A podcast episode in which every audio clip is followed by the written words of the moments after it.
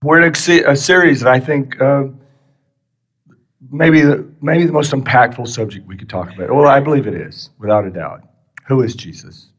As everything we're doing today depends on who he is. If Jesus was not God, then what are we doing here? Good question. We're going to focus today on Jesus' statement in John 14, 6. I am the way. And what we want to clearly define today is the way to what? What is he the way to?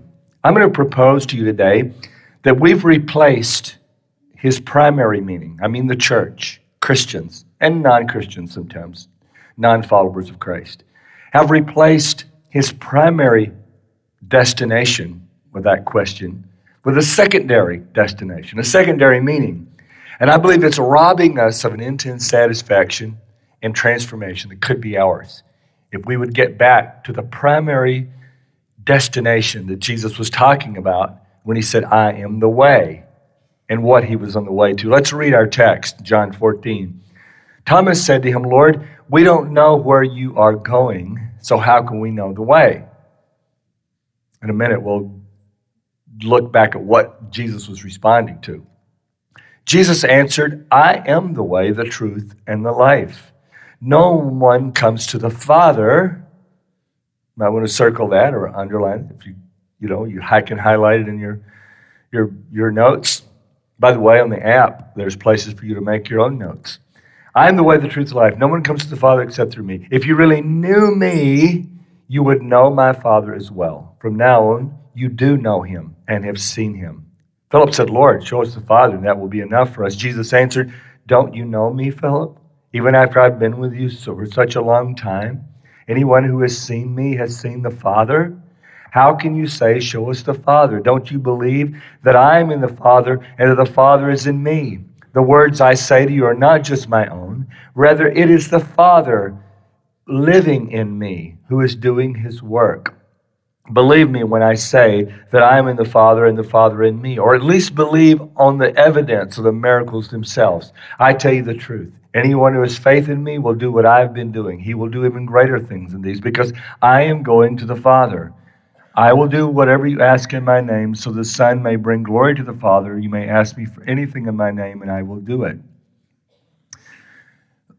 Generations of Christ followers and would be Christ followers have read John 14 and we've become obsessed with verses 1 through 5 or 1 through 4 where Jesus said these words, and we quote them at funerals and all kinds of places Do not let your hearts be troubled. Trust also in me. In my Father's house, and here's where we, here's where we get hung up. Not that it's a necessarily bad place to get hung up, but it's just secondary. In my Father's house are many rooms. If it were not so, I would have told you. I'm going there to prepare a place for you.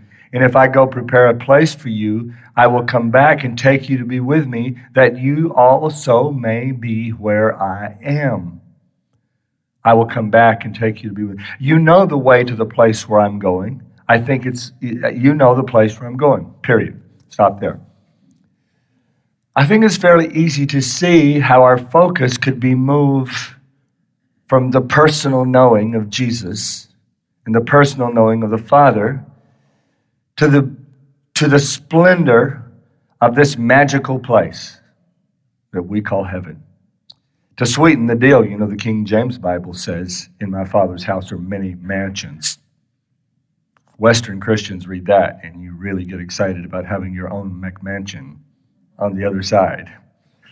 In fact, we used to sing a lot of songs. Some of you uh, who've been around, as I have for uh, a long time, remember the songs we used to sing. I've got a mansion over the hilltop. Great gospel song. Ira Stanphill, who wrote that, actually uh, uh, built a mansion in Fort Worth, Texas, from the proceeds from writing that song. uh, build my mansion next door to Jesus. Dottie Rambo, great song. Um, and then, then a more humble country writer wrote, just build me a cabin in the corner of Gloryland. I suppose it's human nature to obsess on the idea that Jesus was mostly referring to be the way to magical Disneyland called heaven. And I'm not going to try to get rid of heaven today. God is somewhere today. he is somewhere, and that wherever he is is heaven. I'll promise you. Wherever Jesus is sitting at the right hand of the Father today is heaven. So I believe in heaven. But when Jesus said these words, I am the way, was he mostly talking about escaping to this place where there would be no trouble and no sorrow and no pain and no death and no dying and no war and no suffering? What we have done, though, is we've replaced the who with the where. And we're missing the most important thing Jesus was the way to. We're missing the most important thing that Jesus was the way to that is not about where, but it's about who. We're missing the most important thing that Jesus was on the way to because it's not about someday, it's about now. If we miss what Jesus, the Father, if we miss that Jesus was the way to the Father, Jesus is saying, I am the way to the personal knowing of God. I'm the way to the personal knowing of the Father. And if we miss that Jesus was the way to the Father, our Christianity becomes too futuristic. In the sweet by and by, we shall meet on that beautiful shore. We're waiting on an event to come. The present we're living in is not packed with purpose. We're in survival mode. We're in bunker mode, waiting for this old cruel world to stop hurting us. In our minds, Jesus is saying in John 14, 1, because Jesus connects anxiety with a place. If don't let your hearts be troubled. And they were troubled by so many geopolitical things that were going on around them in that day that we've tried to already delineate in this series already. So Jesus was, was connecting their anxiety with their surroundings, and he makes this statement Don't be anxious. Don't let your hearts be troubled. Believe in God. Believe in me. I've gone to prepare a place for you that where I am, there you may be also. So it's easy to see why this was what all that Jesus was talking about. When life troubles you and gets you down, think about eternity where you will live far away from this doomed planet in perfect bliss. That's why many movements of the church where people are downtrodden and they're poor and they're suffering, they will sing about the other side. They will sing about heaven. It's no doubt why our, our churches, so go back 50 years ago, 75 years ago, especially in rural America, where people were often dirt poor and where life was difficult and stressful for them, it was comforting to go to church and sing about the other side. It was comforting to go to church and sing about a land far away and hear the preacher preach about the catching away of the bride of Christ. And I still believe those things are biblical. We could go to the scripture this morning and we could talk about the, the, the, the those, those things. But, but Jesus makes it very clear. Jesus makes it very clear to Thomas that, that he, that's not what he was getting at here. Jesus was not that Thomas, he, Jesus responded to Jesus' question about showing us the way to the place where you're going with these words. Look at what he responded with. When, when Thomas said, Show us the way to the place, show us the roadmap, Jesus says to Thomas, I am the way, the truth, and the life. No one comes to the Father except through me. He makes it entirely personal, entirely now entirely experiential. In other words, by meeting me, Thomas, you've already arrived in the very presence of God the Father. Jesus preached, the kingdom of heaven is at hand. Uh, the kingdom of heaven is at hand. Now, think about this. Think about the moral and behavioral impact that a faulty future focus, I'm talking about a faulty future focus, that's too skewed in one direction, that's all about getting out of here. I, I like to humorously say it's, it's when we put the emphasis on the wrong syllable. We can believe in a catching away. We can believe in a place where God lives of beauty. And there's a description of a place with streets of gold, gates of pearl. There's a description of a place like that. And some some here this morning may think that's metaphorical, but so what? If something's metaphorical, it's, it's, it's based on something that's real. If you speak of a metaphor, you know there's something real behind the metaphor. So there's something out there. There's something. But think about the moral and behavioral impact that faulty future focus has on us. Uh, it's like, it kind of goes like this what I grew up with. I got to behave because Jesus might come back and I wouldn't be ready to go. And preachers, we preachers use this. you miss church on Wednesday night, miss Wednesday night Bible study, and you're sitting at home watching the boob tube. That's what they used to call it. I don't know why. I don't know why they call it that. I have no idea. Dad, do you know why they call it that? No idea. That one eyed monster. you sat home watching that thing, and Jesus comes back, you're going to still be sitting there.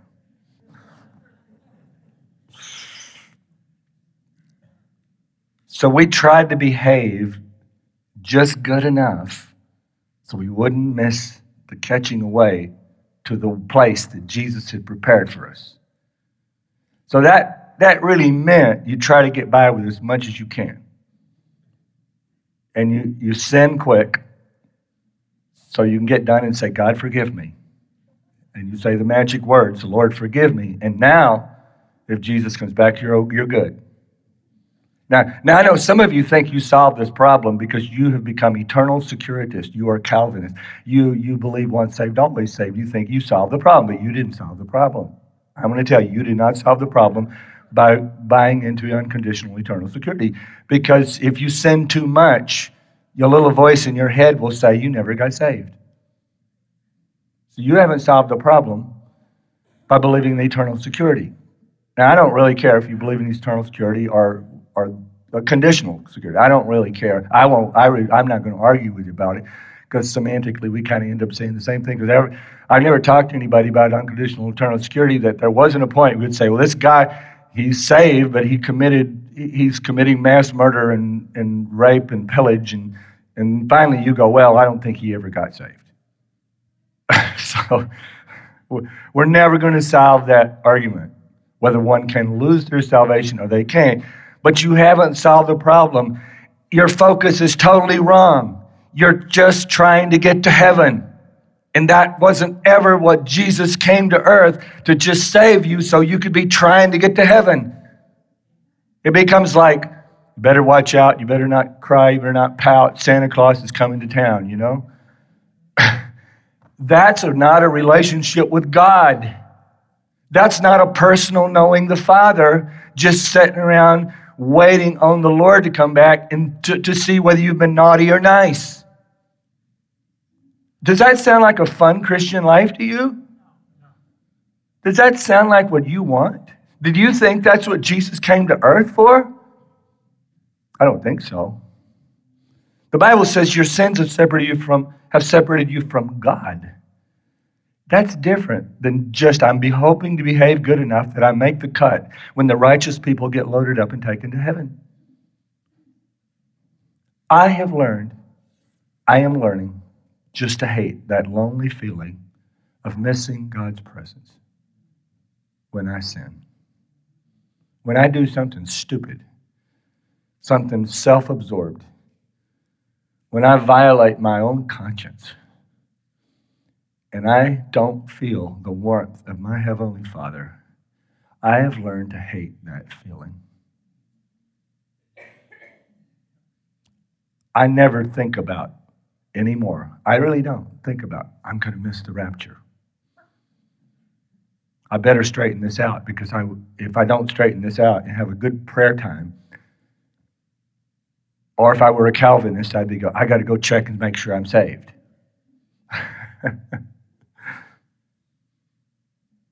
It's so much better when your destination is God.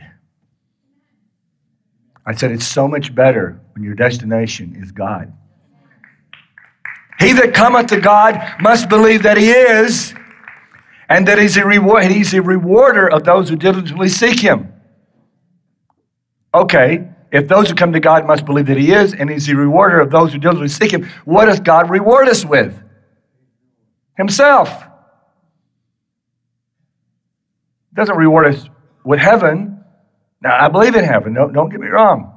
I believe in eternal life. I believe if I drop dead right now, I'm going to live forever with the Lord. To be absent from the body is to be present with the Lord. I believe all of that. But that doesn't keep me going every day. What keeps me going every day is the presence of the Lord. In his presence is fullness of joy. At his right hand are pleasures forevermore. I want to welcome you back to an experiential life with God. That's what Jesus said. If we miss that Jesus was the way to the Father, our Christianity becomes weak and joyless. John 14, 9 says, Don't you know me, Philip? Even after I've been, I take that personal, right? Don't you know me, Philip? Even after I've been among you such a long time, anyone who's seen me has seen the Father. How can you say, Show us the Father? Uh, there's something that's outstanding about the early church. The early disciples' behavior in the book of Acts made it apparent that they were acknowledging a current reality, not just pining for a place with no pain. It was so apparent that early Christians in the book of Acts were experiencing a present kingdom reality, not just looking for the sweet by and by. They weren't in survival mode, they were on mission. So you can't really be on mission if you're just trying to escape. If you're just trying to be taken away. Acts 2:42. I love this I love this portion of scripture. Just I'm just going to read it to you just to show you what was going on in that church that was nearest informationally to Christ's departure. They devoted themselves to the apostles' teaching, to the fellowship, to the breaking of bread and prayer. Everyone was filled with awe. Many wonders and miraculous signs were done by the apostles. All the believers were together and had everything in common, selling their possessions and goods. They gave to anyone as he had need, for day Every day they continued to meet together in the temple courts. They broke bread in their homes and ate together with glad and sincere hearts, praising God and enjoying the favor of all the people. And the Lord added to their number daily those who were being saved. That didn't sound like a group of people who are waiting on the Lord to come, but a group of people for to whom the Lord has already come. Somewhere along the way, the Church of Jesus Christ turned inward to a focus on escaping this cruel old world instead of focusing on the point of the incarnation, which is to confront the powers of evil with the presence of God. Our expectation of current kingdom realities has gotten so low so often. When we do try to grasp the kingdom, it's about consumerism, getting a bigger house and a nicer car, or a better job and not communion with the Father God. When we do get people to say, okay, the kingdom of God is now, they say, great, when do I get my Lexus? when do I get my mansion? If the kingdom of God is now, when do I get my stuff? because again, you put the emphasis on the wrong syllable. You don't understand how wonderful it is to know God you don't understand that there's nothing better than knowing God. And if you get to have a, if you get to have a, a Lexus and know God, you that's great. but but let me tell you, you can be driving a, a Toyota like me and know God, and it's just pretty cool. the third problem, if we miss that Jesus was the way to the Father, our Christianity becomes too impersonal. I, I listen just about every week. I listen to different preachers' podcasts. And I just kind of move around to different ones. One of my favorites is I go listen to Bill Hybels. And Bill Hybels is everything but someone who came from my background Dutch Reformed, Stoic. You know, I came from uh, Irish Pentecostal, emotional, very, very different, where we, we thought we had a corner on the voice of God. So I was surprised that people from Dutch Reform backgrounds could actually hear God talk. And but I am convinced that Bill Hybels hears God talk. And I love the, the thing that always brings tears to my eyes when he tells those whisper of God stories. He wrote a book about it called Whisper of God. And he tells those stories about when God spoke to his heart. What, now, if you haven't figured it out already, I'm getting, we're going beyond the world of science, hard science today. It's science, but it's hard, not hard science. We're going beyond the world of hard science, and we're in the world of joy and art. I said, we're in the realm of joy and art today. Because we're talking about, by the way, most of the joy in your life doesn't come from the world of hard science. Most of the joy in your life comes from the world of art. It's that beautiful spouse that you were lucky enough to get to be with when you look at them.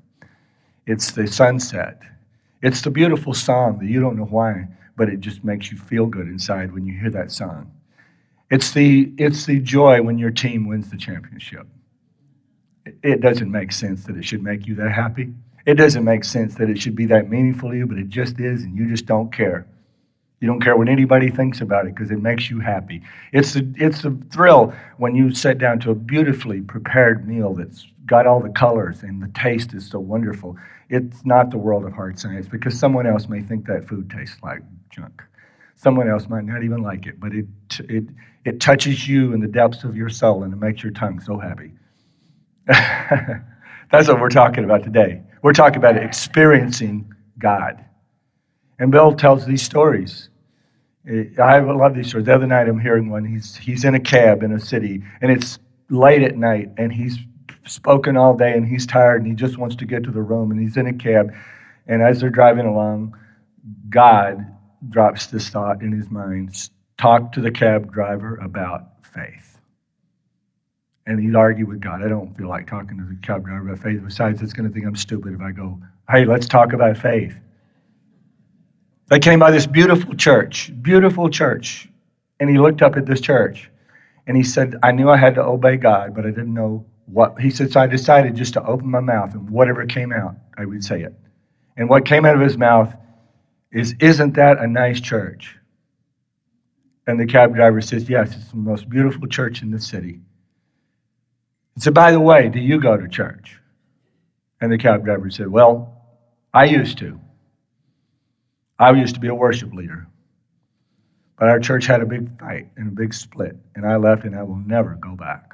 And you can only imagine. The cab driver goes, Well, do you? Do you go to church? He said, Well, yeah, I, I get there most Sundays, Bill said.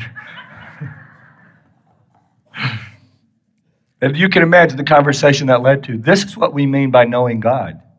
This is what we mean by knowing we're so, see, we're so hungry right now for the personal touch.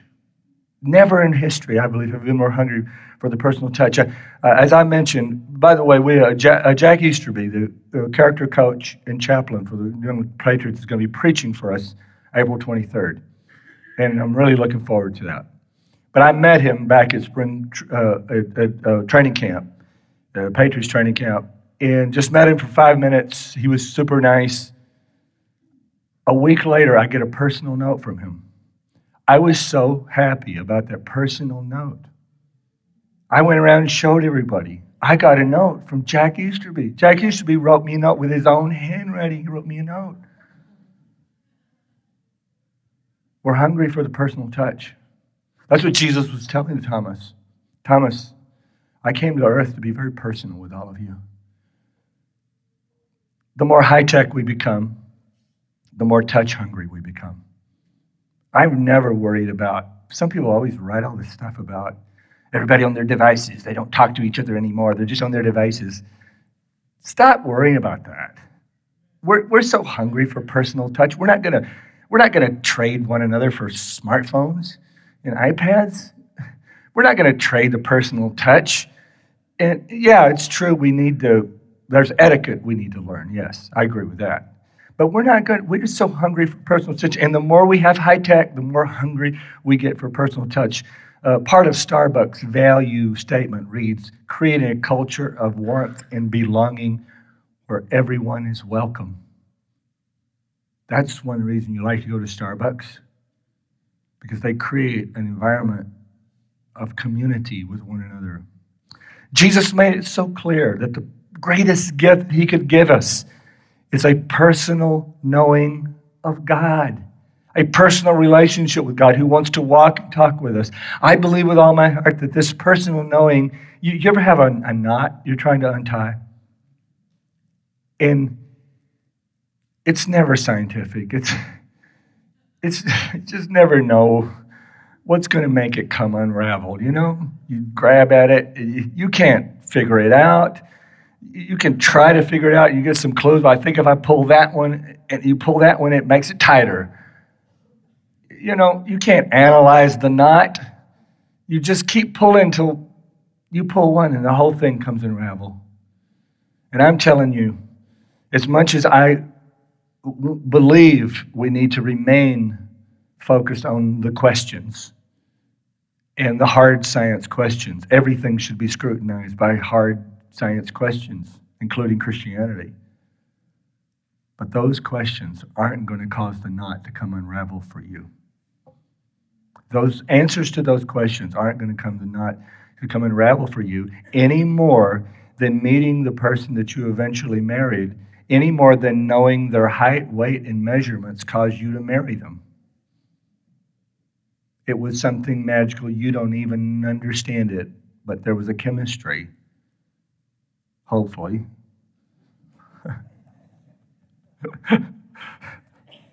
I'm a little cynical, right?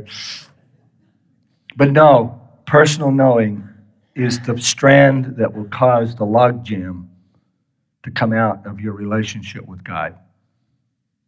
It's the key, it's the secret to changing our lives. My brother wrote a song many years ago. Joe's going to be with us uh, next Sunday. Joe's going to be preaching.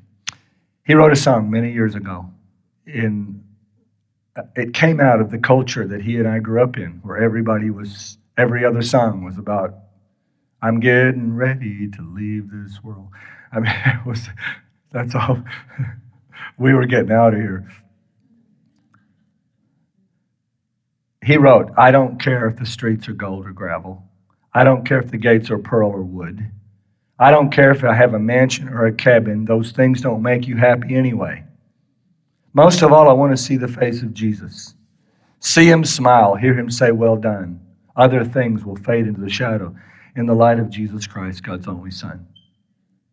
Jesus had said clearly that the point of this place that he was creating for us, yes, I, he said, I am creating a place for you, that you might be where I am. That you might be where I am. But Thomas, like us, glommed onto the situational instead of the personal, the informational instead of the experiential. He gives us directions to heaven's conversation or, or a better direction for heaven's conversations, what Jesus said in verse 7 If you really knew me, you would know my Father as well. From now on, you do know him and have seen him. This is throughout the Bible, throughout the Gospels, the idea of knowing God was central. I'm telling you, I wish I had time to give you a hundred verses, but I'll give you four or five right quick. John 17, 3, Jesus said, This is eternal life, that you may know the only true God Jesus said in John 14, 21, who, who, he who has my commandments and keeps them is the one who loves me, and he who loves me will be loved by my Father, and I will love him and will disclose myself to him. Matthew 6, 26, Jesus said, Look at the birds of the air that they do not sow, nor, nor reap, nor gather into barns, and yet your heavenly Father feeds them. Are they not worth, are you not worth much more than they? It's not, that's not some futuristic thing. That's, that's how it is now. Matthew 7:11, Jesus said, if you, oh, thank heaven for 7:11. If you then being evil know how to give good gifts to your children, how much more will your Father who is in heaven give what is good to those who ask him? Then there's Luke 11:13. If you then being evil, uh, I, sorry, I just quoted that. I meant to go to, um, I meant to go to uh, John, uh, Jeremiah. Sorry about that. Uh, but, well, let me give you John 4 8 first, okay? Let me get my, my, my uh, brain straightened out here. Let's go to John 4 8 first, which is not going to be shown on the screen. The one who does not love does not know God. Well, that's pretty clear, isn't it? That knowing God is what it's all about. Then there's Jeremiah 9 23. See, this, see, some Christians think that the Old Testament was the bad, mad God. And then in Matthew, he had a he, he had a revelation. that he was supposed to be nice. That is, I, I don't have time to unpack that for you or, or to work that through you. That, that the Old Testament and the New Testament God are the same person, and they're both loving and kind and want a relationship with mankind. Now, I know all the objections to that, or I know some of them, and we'll talk about them another time. Let me just tell you Jeremiah 9:23, an Old Testament prophet said, This is what the Lord says. Let not the wise man boast of his wisdom, or the strong man boast of his strength, or the rich man boast of his riches, but let him who boasts about me boast about this, that he understands and knows me. That I am the Lord who exercises kindness, justice, and righteousness on the earth. For in these I delight, declares the Lord. See, the real problem with Christianity for some of us is that Christianity is too personal for us. It's too personal for you. Through Christ, we know God emotionally, intellectually, and volitionally. That means with our will. Personal knowing creates a knowing Him with our will. It creates limitations, and we don't always like them. For instance, if, if, if, if you're a really good friend, if you find out through somebody else that you're really good, good friend is getting ready to go to Europe for six months, you go, What? You're going to Europe for six months and you didn't tell me? Because you're supposed to run that by your very close friends, right? There's a imposition on our will when we know somebody well and when we want to be their friend. And so some of us are pushing back on Jesus not because of the hard science questions, but because he wants to know us volitionally. He wants to know us through our will, and that will it always creates limitations. How many of you, how many of you guys, I ask you to do something, why you go, what's what are you gonna say? I gotta check with my wife. I gotta check with the boss. You don't, you don't have to have a boss. You didn't have to say, I do. You didn't have to do that. You could have avoided that bondage. You could avoid the bondage of intimacy. Yeah, you, you can live without that. But you can't have intimacy and not have the limitations imposed on your will by intimacy. That's more why we walk away from Jesus than any other reasons. Besides, you can know someone informationally without knowing them personally. You can get all kinds of information about a person. Personal knowing comes by. See, personal knowing, here's, here's the thing about personal knowing it comes not by your will alone, but by the will of the other person. I have to give you an informal, at least informal invitation to know me personally. And some of us keep coming to God seeking information, and we, and we should, by the way but they will never be the key. It'll never be the, the strand that undoes the knot. We say, okay, tell me why good people suffer. Then, then I might believe. What could it possibly mean to turn the other cheek? Why did the Lord say that? What does that mean? How does that work? That doesn't work. Tell me why that works. Why did God allow Adam and Eve to be tempted? And why do I have to pay for Adam and Eve's sin? Explain that to me. Explain those things to me and I might believe. Yeah, we should explore those questions. Those are interesting conversations. And there are reasons to be considered for all of those questions. And but uh, let me say this, and I said it before. Christianity, as far as I know, is the only religion that invites criticism, that invites questioning. I, I have not yet heard of other religions having a debate I, have never, I've not heard of a, a, a, a, debate. Now, maybe they're out there. Some of you are more worldly wise than I am. Uh, a debate between a, Islamist and an atheist, where, where the Islamist allows their faith to be severely questioned in all of their revelations and all the things they claim. No, Christianity invites there's a whole discipline called apologetics, and it's not about apologizing, but it's about defending the faith. There's a whole discipline called apologetics where, where Christians, we try to the best of our ability to prove scientifically as best we can that all this is true. So we invite it. But I'm telling you, that's not the strand that will untie the knot, but it's personal knowing. Because answers to those questions, see, you, you could have all the answers to all those questions and still not know the Lord. You could have the answers. You could, I got it down. I know, okay, I know why Adam and Eve sinned. I know why I have, to, I have to pay for their sin. I got it, I got it, I got it. But that invitation to know the Father has to come from Jesus. Jesus has to say, I'm inviting you to, to, know Him. The personal knowing is where the joy, the pleasure, the understanding, the purpose comes into play. If you've seen me, you've seen the Father. The Greek word blepo there, there's two Greek words for that.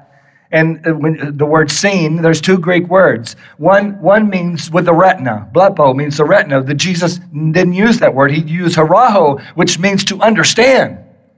I understand them. I, I know what makes them tick. Through Jesus, we understand God. And I know that some of you are experiencing that. You don't even, uh, you don't even, it doesn't even make sense to you that you have this understanding of how God feels and how He thinks and what He cares about. You have this intrinsic knowledge in you since you've begun your faith walk and you begin to read the scripture. You begin to have this knowledge of how God feels and how God thinks. And it's, a, it's an awesome thing to have that worldview that's shaped by how God is. Amen? When Nicodemus came to have a technical religious discussion with Jesus about how one enters the kingdom of God, Jesus basically said, Nick, this isn't about information, this is about transformation. You must be born again. Think about it. Being born is the most personal thing that ever happened to you. At that moment, you were put in the arms of a mother to whom your very life depended. Your life wasn't dependent on information, but on personal knowing. Do you want to know the Father here, now? Jesus is saying, again, I am the way. Would you bow your heads? Because of our connection Sunday, we're not going to have our normal invitation to come to pray. But I, I hope that some of you are wishing we had that invitation. I hope some of you out there and you're, boy, I wish they had those prayer partners up there today because I'd like to go have a talk with them about this. Well, we'll be around if you want to talk to us about faith. But I just want to pray for you that God will help every one of us. Some of us never crossed the line of faith, some of us have crossed the line of faith, but we have not had the emphasis on knowing the Heavenly Father. We've not seen our life as a daily journey of knowing God through Jesus. But we're just trying to survive this difficult world. I want you to do more than survive. I want you to do more than that. I want you to thrive. Father, in Jesus' name, I pray, God, that as we stand on the, every one of us stand on the precipice of our own futures. And I pray, God, that you would show us the way. I pray that at the least every one of us would leave this place today being willing to have a conversation with you and not just study you from afar, not just study you from a distant informational, but we would study you with our emotions and our mind and our, and our will and our soul. And we would ask you to reveal yourself to us. We pray all of this and we believe for all of this. Now bless our connection time today. In Jesus' wonderful name. You have been listening to the Bethany Community Church podcast. For more information, please visit us online at bccma.org. Thank you, and God bless.